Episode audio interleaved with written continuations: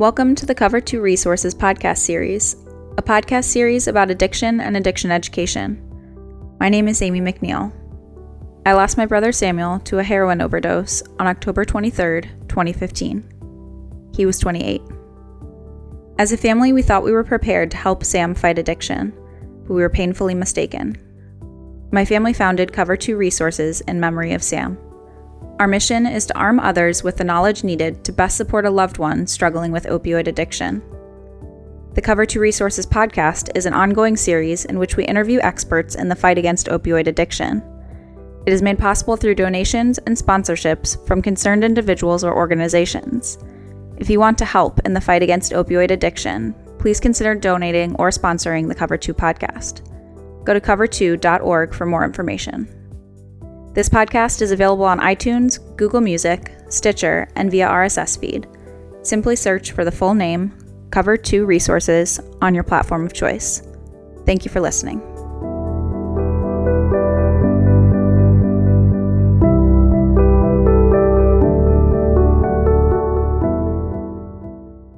Hi, this is Greg McNeil, founder of Cover 2 Resources, and I'm joined today by Ohio Senator Rob Portman. He was first elected to the Senate in 2010, winning 82 of 88 counties. He's born and raised in Cincinnati, where he resides today with his wife Jane.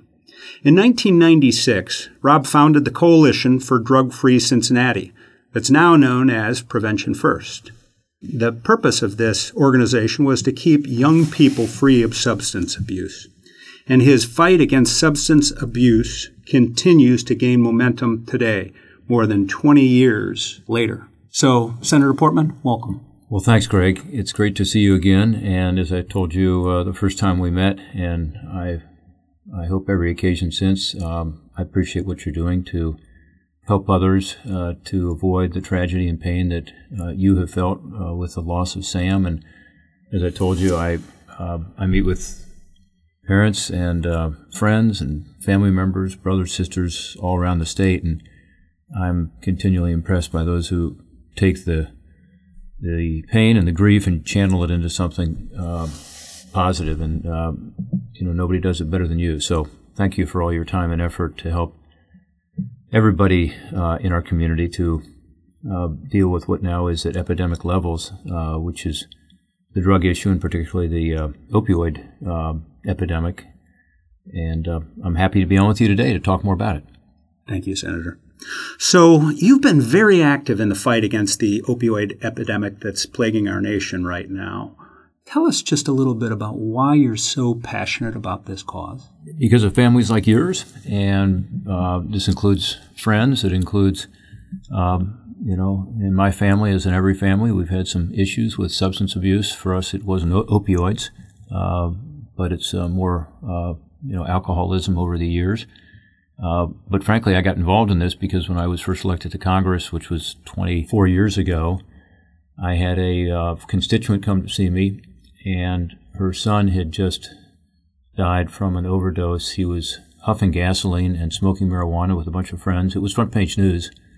And one thing that strikes me today, by the way, is when we have an overdose, it's rarely front page news anymore because it, it happens every few hours in Ohio. But um, this woman uh, lost her son. His name was Jeff Gardner. I still have his gold ID bracelet that she gave me on that day. She came to Washington uh, because she wanted to uh, talk about how to get more help. And she had a gold ID bracelet for me and for President Bill Clinton, who was president at the time. We attended a uh, a conference of a group called CADCA with her, Community Anti-Drug Coalitions of America, a group I later became very involved with. I was on their board. I still am very involved with them but it was my first exposure to the group. And when she came to my office to uh, ask me questions, I was ready for her. I had all the statistics on how much was being spent on drug interdiction, on how much was spent uh, destroying uh, crops in uh, Colombia, uh, how much was being spent on law enforcement and prosecution. And she said, You know, how's that helping me? I, am in my community. Uh, I called a meeting, nobody came. I go to my church, they're in denial. Uh, they said it doesn't happen here. I go to the school. They said they're worried about their their grade, their report card for the school if someone found out that there was drug use. And she said, I can't get people to help. And, and I was frankly embarrassed that I didn't have a better answer for her. So I started researching it more and learning more about it and learning about the effect of drug use at the time. This was in the mid 1990s. Uh, it was not nearly the epidemic it is today, but even then, affecting everything crime, um, welfare, um, education, work, jobs. And um, I came up with this idea of supporting community anti drug coalitions because I believed that they were making a difference in prevention and education. And ended up starting my own coalition back home uh, that's still in existence. I chaired it for nine years. I was uh, on the board until about six years ago when I when I um, left to go run for the Senate. But um, we ended up passing legislation called the Drug Free Communities Act. Over a billion dollars has been spent uh, to create over 2,000 community coalitions around the country. It is making a difference, but frankly, not enough of a difference to be able to avoid what has been a, a huge uh, uh, issue of, of these prescription drugs, then heroin, now fentanyl, coming into our community. So that's how I got started on it, Greg, and uh, I, I continue to take the lead on legislation. We passed a you know, a half dozen different bills. The most recent one is called the Comprehensive Addiction and Recovery Act, which focuses on the opioid addiction crisis and how to get better prevention and education out there, but also better treatment and longer term recovery and to help our first responders with, with Narcan. So that's um, uh, how I got started, and it is a passion of mine, and it will continue to be. And I'm glad that you mentioned that, the CARA Act. Congratulations on passage of CARA. And tell us where the funding stands, because there was a little lag in actually getting it funded. Mm-hmm. And so, where do we stand on that? Yeah, we got we got fully funded in the appropriations bill for this year, and every year we're going to have to fight for the appropriation. Uh, the legislation that was passed is, as the way Congress works, you passed an authorization bill authorizing funding for something, and we came up with uh, new ways to deal with. Um, the full gamut based on evidence, based on five conferences we had in Washington on how to do better with prevention and education and treatment and recovery and and specific things like veterans courts and drug courts, helping pregnant women, um, and helping with regard to training on Narcan. All this comes out of, again, national research, best practices, and uh, that's in place now going forward. But every year we'll have to fight for the funding. We've been successful in getting the funding this this year. Uh, the next budget will be put together at the end of September. September 30th is the year end, so we're already working on being sure we have funding for the next year. Uh, it's $181 million of additional funding every year uh, just for the opioid issue. Uh, on top of that, though, we also got additional funding on really uh, uh, an urgent basis or even an emergency basis in this year's spending bill and next year's spending bill, $500 million in, in each year and that's over and above CARA, and that's to go directly to the states. So CARA funds um, community organizations. We just had a conference in Columbus this week where we brought together the, uh, the HHS people from Washington uh, who will administer much of the CARA funding from the uh, Substance Abuse Mental Health Services SAMHSA group in, in Washington. We also brought uh, the Department of Justice in, uh, and then we also had there the Ohio folks, the Ohio Department of Mental Health and Addiction Services people were there. And uh, we talked about both the grant money that goes directly to nonprofits and to individuals who are out fighting the good fight, um, which is CARA. Uh, so if you have a drug court in your community, for instance, you can apply for the CARA grants through that drug court. But we also wanted the state people there because the state is going to get some funding through this broader uh, uh, two-year grant, which is called the Cures Act. Uh, and under the Cures Act, again, it's 500 million bucks a year Ohio will get, we think, about $26 million this year from the Cures Act funding. Um, that's just a two year commitment. That's not a change in the way the money is spent. It's just, frankly, responding to the crisis we have. And, and I was a very strong proponent of that. I wanted to get the Cures Act done overall, but I wanted to be sure it had within it this funding to help immediately to be able to pl- apply the tourniquet in states like ours. The funding goes to states that are most uh, severely impacted, and unfortunately, Ohio is one of those states. So, in the local communities, you've got a lot of grassroots organizations. Is the funding also, is there a vehicle to, to offer funding to some of them as well? Yes, that's under the CARA legislation, and the state may choose to provide some funding also. Uh, in the meeting, uh, there were some uh, some of the rural counties were expressing concern that maybe um, the idea was to send most of the funding to the larger cities or you know areas where there's more population. Uh, I don't know that decision's been made yet by the state. I think the state's going to try to be sure that where you have a organization that's doing good work uh, and needs the help, that they're going to get you know uh, some assistance. So, uh, but that's something that the state's going to decide on the CARA funding. Uh, yes, individuals can apply who are working in the nonprofit area who have a good organization that's you know dealing with these issues. Again, this is focusing on treatment recovery and veterans courts and um, drug courts. I was with some folks yesterday who are in a rural county. They want to start a drug court, and they're going to apply.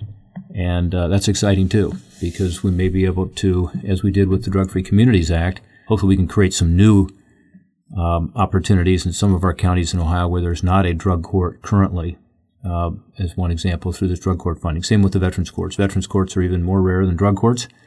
And um, I've seen some great work by these veterans courts where veterans who have a substance abuse problem are surrounded by other veterans, and their success rate is far higher uh, because of that. So I, I, I know it works. And if we can get the funding to the right entities, I know we will save lives.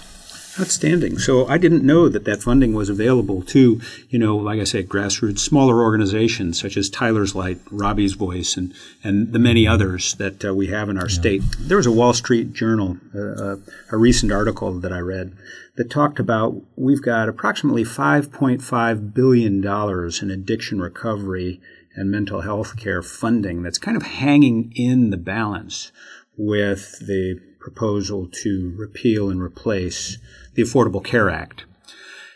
A lot of people are nervous about that. Mm-hmm. Can you allay our fears? Well, I, I, think that article, as I recall, um, because I think I saw it too, was about Medicaid expansion. Um, yes. And so it wasn't about the Affordable Care Act specifically, but it was about the Medicaid expansion that happened within the Affordable Care Act. Right. And sometimes uh, people get confused about med- the Affordable Care Act because it is complicated, but you've got the uh, you know the regulations and the and the and the mandates that, that apply to everybody. Then you have the exchanges. In Ohio, we have about 212,000 people on the exchanges, and the exchanges is a uh, you know private sector exchange um, that hasn't worked well in Ohio because the rates are have gone up dramatically, and there's a high deductible typically that people are not happy with. Plus, we only have one insurer now in about uh, one third of our counties, maybe more now. Only one insurer because the insurance companies are pulling out because they can't make money on it. So they're uh, pushing some of that off to the uh, to the uh, private employer market, where about 80 plus percent of people get their health care. But in addition to that, there is this ex- extension of the Medicaid program. So uh, in Ohio, um, that is the biggest direct impact of the Affordable Care Act on individuals because, as opposed to the 212,000 people in the exchanges, uh, there are just over 700,000 people who have now been covered by this expansion of Medicaid. So it's expanding it to um, uh, single individuals who don't have family. Um, it's ex- extending it to people who are a little bit above the poverty line, 100% of the poverty line, uh, to 138% of the poverty line. And that group of people uh, is taking advantage of using this Medicaid expansion for a number of healthcare concerns, but one is uh, treatment uh, both mental health treatment and substance abuse treatment. And uh, I am concerned that, uh, particularly given this epidemic, that we not uh, pull the rug out from under those people because it's hard enough to find insurance to cover treatment.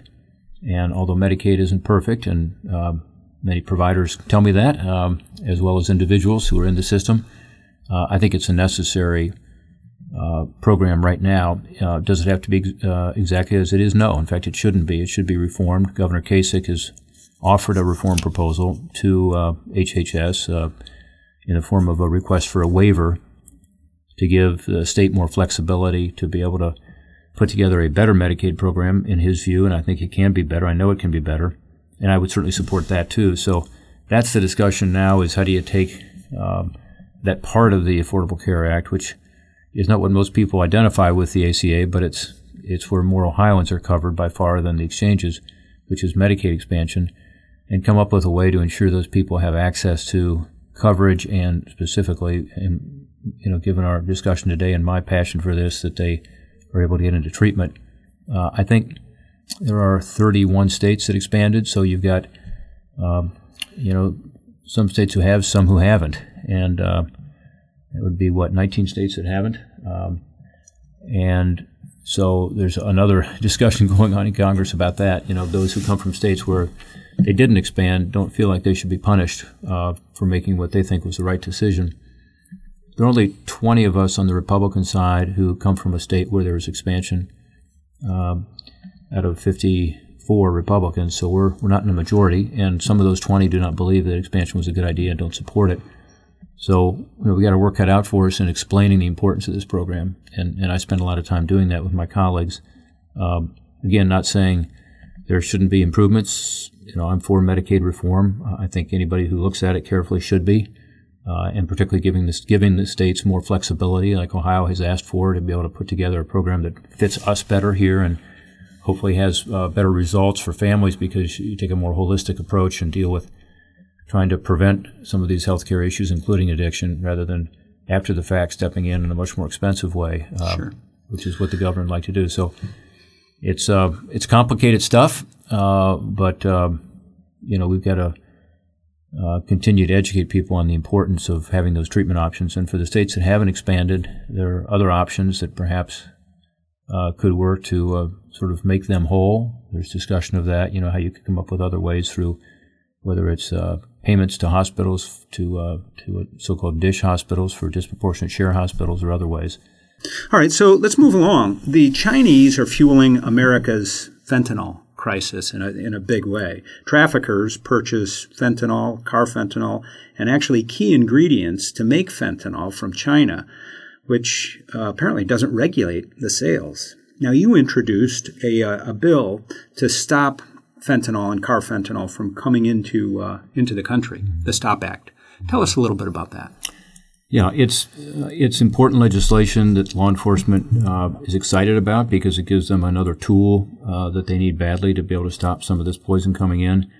It's not the silver bullet. Um, as long as we have a high demand in this country for drugs, I don't think anything you do on the supply side is going to be the silver bullet.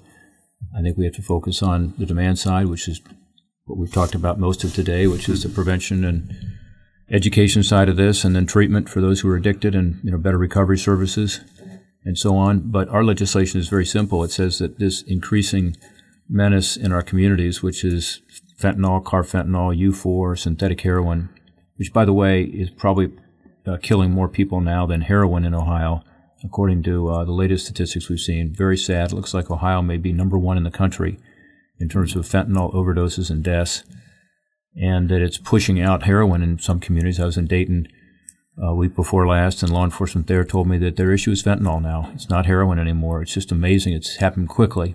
It's less expensive uh, for the same kind of a effect. Uh, it's more deadly. It is unpredictable. Uh, as one father told me who lost a child to this, it's like playing Russian roulette now because this fentanyl, a few flakes of it can kill you. Um, and it comes in by the U.S. mail system. So whereas heroin comes in primarily overland, primarily from Mexico, and um, I know Sam Quinones, the author of Dreamland, uh, will be in in the here in Northeast Ohio soon.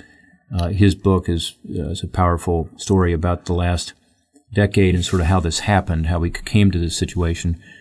But uh, unfortunately, it's even worse now than it was in the situation that, that Sam uh, describes because now you have, through the mail system, an even more powerful, 30 to 50 times more powerful drug that is coming into our communities. One of the officers this week in Toledo from the DART uh, uh, task force, uh, which is a great group in Toledo that's doing a good job on on getting people into treatment who are in the law enforcement uh, process but she said that they're sprinkling, the traffickers are sprinkling carfentanil now on marijuana and in marijuana as well. And they're having cases of overdose from smoking marijuana because of the carfentanil. So it's this, why would they do that?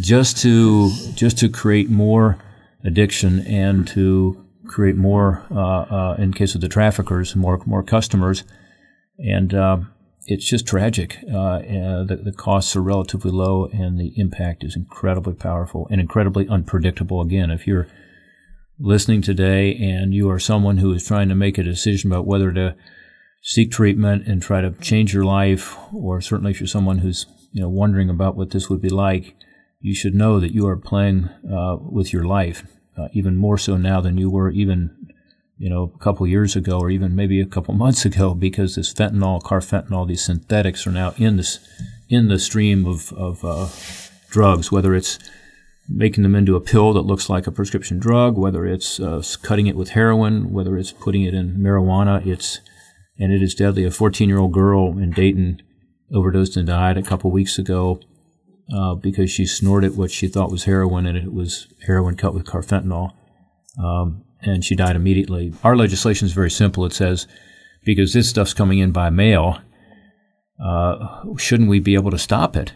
And the more we researched it, the more we found out that traffickers use the U.S. mail system rather than FedEx or UPS or another private carrier because under those private carriers, the people that ship it have to put where it's from, what's in it, where it's going. They have to provide that information in advance.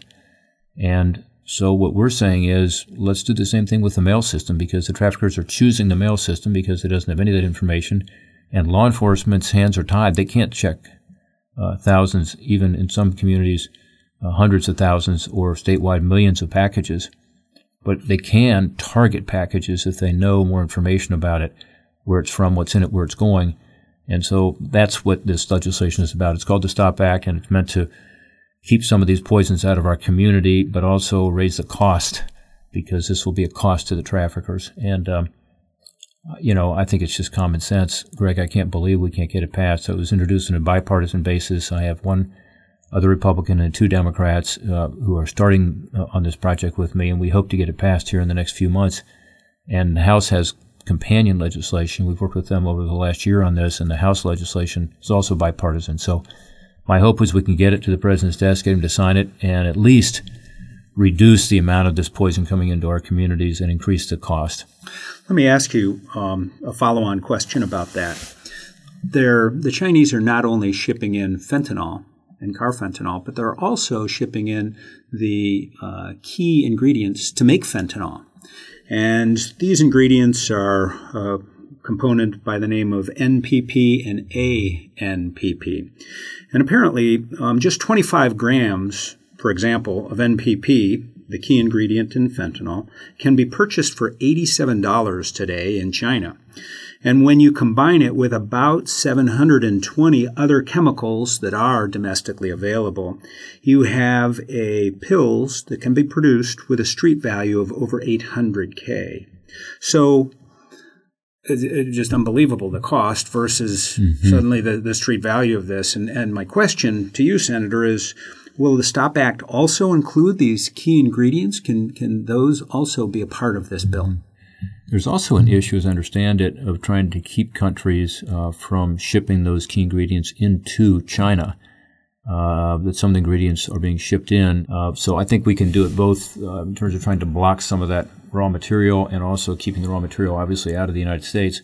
One of the reasons that I, I mentioned earlier, you know, I don't think that the legislation on the supply side, uh, including the Stop Act, ultimately is the answer is that as long as there is a demand, there will be people who are evil and who are looking for a, uh, making a buck, figuring out a way to to get this poison into our communities. Uh, big concerns I have, Greg, is the possibility that we could start seeing some of these laboratories crop up here. Yeah. And it's very sophisticated right now, and uh, it is mostly China, some India. There's a rumor, some in Mexico, but I, I don't have that confirmed. Um, but the great fear is sort of what you're suggesting is you could end up having this raw material brought in here and then have uh, scientists here in this country create the same kinds of sophisticated laboratories. And uh, we've got to do everything we can do to stop that because this is uh, this is killing our neighbors. Uh, by the way, it's not just killing our kids. As horrible as that is with young people, it's um, you know it's killing people in their 30s and 40s and 50s. Uh, uh, I recently looked at the analysis uh, for one city in Ohio, and it was from a you know seven or eight year old kid who died of an overdose because his parents left heroin on a countertop to someone in his 70s who overdosed. Um, so it's it's as I said earlier, it's across the board in terms of where people live, in terms of their station in life, in terms of their age and their ethnicity. And uh, so, gosh, I, I I think we've got to do everything on on the synthetic drug side. I did pass legislation a few years ago with Dianne Feinstein to try to keep the bath salts uh, and others from being legal and sold over the internet. You remember that issue? Yes. It yes, was hot absolutely. for a while, and there mm-hmm. were some very horrible Ohio examples of that where p- people were using these yep. ingredients that were considered legal at the time. We passed legislation to schedule those. In other words, to make these horrible drugs illegal, uh, to put them under the schedule of the uh, uh, of the federal government, so that you know there there could be um, a stop of these being sold on, on the internet and at our at uh, you know convenience stores. But then the scientists changed the molecular compound a little bit from these these you know products, and suddenly they're once again you know being chased by the FDA to try to figure out are they legal or not.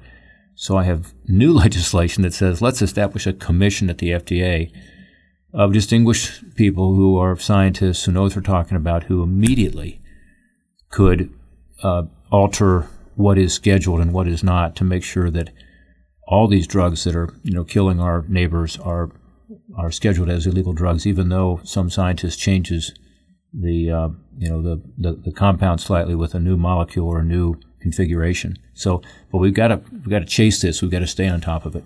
Yeah. Curbing overprescribing practices by physicians.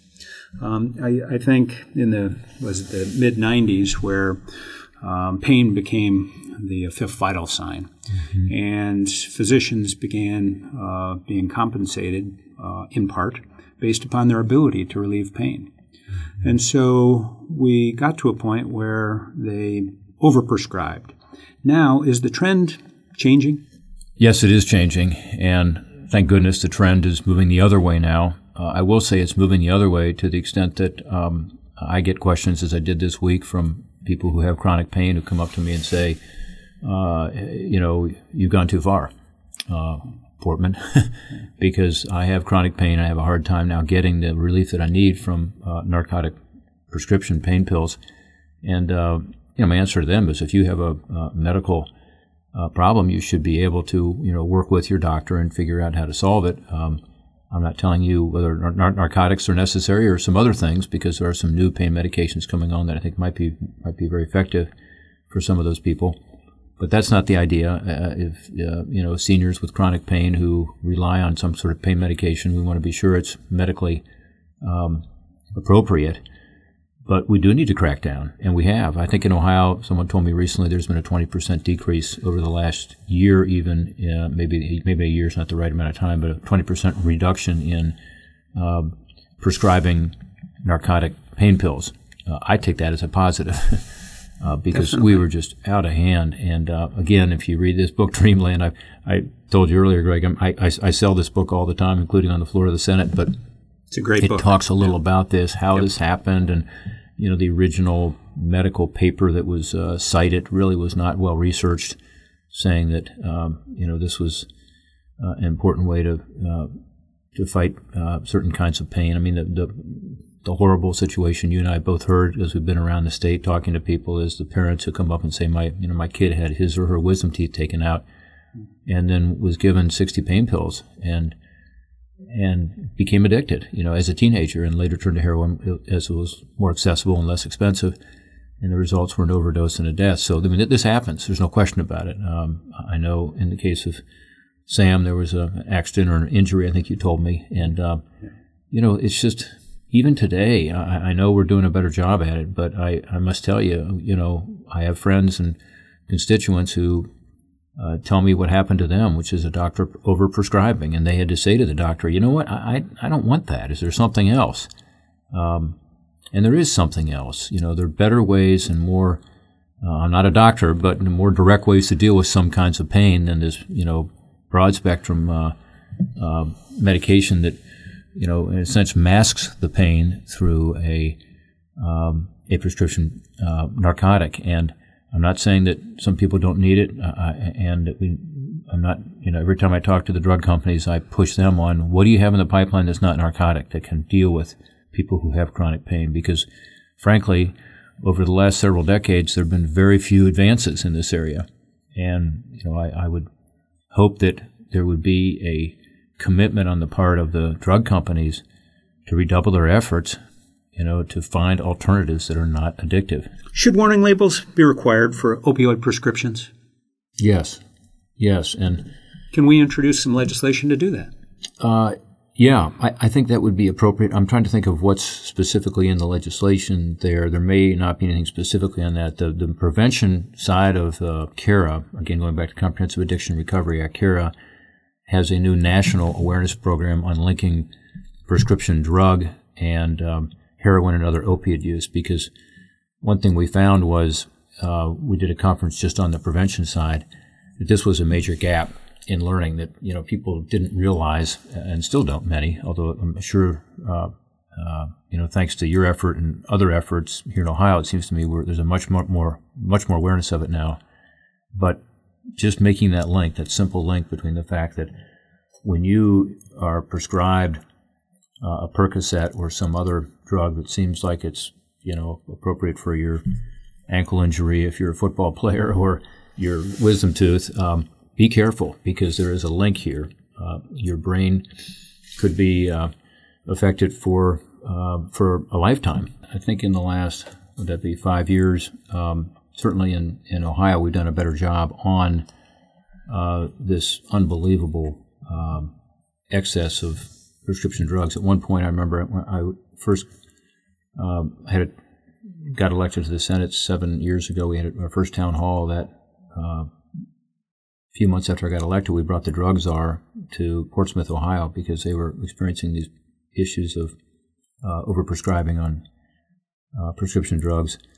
And at that time, there were shipments into Scioto County, which is where Portsmouth is, um, that would cover every man, woman, and child in in, in Portsmouth to have, uh, you know, a full prescription of, of opioids. Mm-hmm. And obviously, just a, a huge abuse was going on. And you had these pain pills, uh, pill, pill mills, as, as, we called them. So there's been a lot of progress on that. The pill mills have uh, been shut down for the most part. Uh, law enforcement, we got we got a grant for them from HIDTA, which is uh, high intensity drug trafficking, to try to deal with it for Adams County and, and uh, County. And so I think there's been good progress made on that. Um, and I mentioned the you know less prescribing now also by uh, by doctors. But the big thing was at that point, as Quinones's book talks about in Kentucky and even in southern Ohio, the pill mills, people being lined up outside, sometimes in their pajamas, uh, as he said in his book, and uh, you know it's just amazing that that you know that went on. Not that it was undetected, because I think people knew about it, but it was it was there was nothing done about it for for for years. Okay. So, what are the most important points that our listeners should know about how they can make a difference in the opioid epidemic? Yeah, I mean, everybody's got a role to play. And, you know, I've focused more on prevention and education over the last 20 uh, some years. But now we have, uh, best guess we think is 200,000 people in Ohio who are addicted to opioids. So we've also got to refocus. Uh, efforts on you know what works and what doesn't work in terms of treatment and recovery, and the, the broad uh, conclusion that, that we've reached through our research and through conferences we had in Washington that base up that, that are the basis for the CARA Act is that longer term recovery services is badly needed.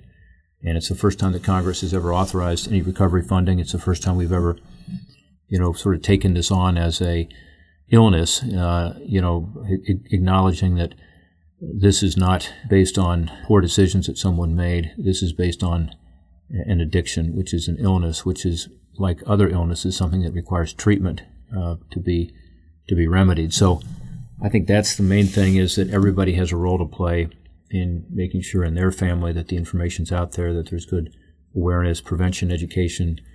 Uh, so, if you don't have a group, start one.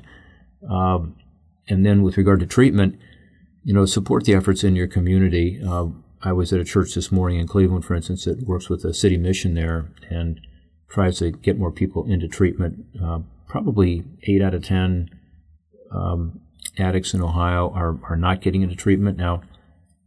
Uh, some of that's because uh, you know people just aren't ready. There, uh, some people it's a stigma, and that stigma needs to be removed. All of us need to face this issue. And then third, in some communities, there is not a treatment uh, option available, particularly in some of our rural communities. So helping on that treatment side, check it out in your local community, see what's going on, see who's involved. You know, there are going to be churches and nonprofits and others I think who will be involved and see if you can help them. And again, I would just focus on longer term recovery. Anybody who, who looks at the numbers, I think it's pretty clear that the, the high relapse rate, the recidivism, the number of people that aren't helped ultimately by some of these um, detox and treatment programs, their chances of success are far higher if they can get into a longer term recovery program where they can get support from people. Uh, and if you are able to be one of those people supporting, that would be awesome. And then your drug courts. I mean, if you've got a community with a drug court, check into that, see how you can help. Uh, I'm really high on some of our drug courts. The use of Vivitrol is something I think is working extremely well in some of our communities, which is a drug, uh, as you know, that reduces the craving and it's a once a month shot. It has a lot of advantages um, over some other uh, medication assisted uh, practices, uh, some of which are necessary, by the way. I'm not against um, you know using other medication assisted ways to get people tapered off of drugs, but I, I, do think if you can support those local efforts of drug courts or veterans courts, that's another way to be involved. So, look, there's uh, there's something for everybody to do, and um, sometimes it's in your own family, and sometimes in your own heart, even. Uh, but there's also a lot going on in our communities now, thank goodness, to push back. And I, I just hope what we have done in terms of the legislative efforts in Washington is finally beginning to make you know Washington a better partner with the place where this is really going to be solved, which is in our communities, uh, in our families, uh, person by person. That's where the real progress is going to be made in turning the tide. And we have no choice but to turn the tide here. We cannot allow this to continue. It's getting worse, not better. Uh, it is tearing families apart and destroying communities. And again, I want to end by just saying thank you again to you for your uh, extraordinary uh, commitment of time and energy and resources, your passion for this issue, and I wish you the best. Well, thank you so much for your time today, Senator Portman. Uh, we really appreciate it. I know our listeners appreciate it. So terrific.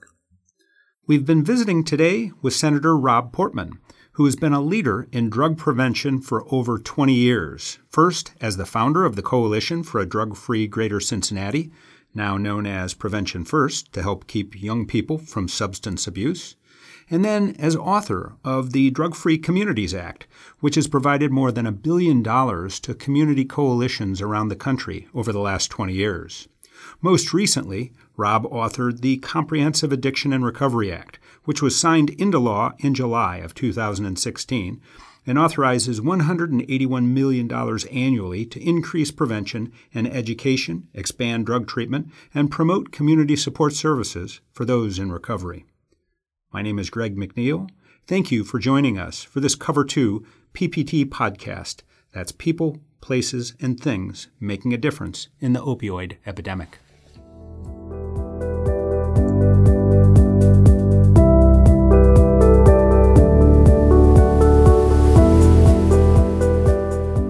Thank you for tuning in to this episode of the Cover 2 Resources podcast. This episode is a production of Cover 2 Resources and is made possible by listeners like you. With your support, the Cover 2 team can continue to research and broadcast these resources to others in need.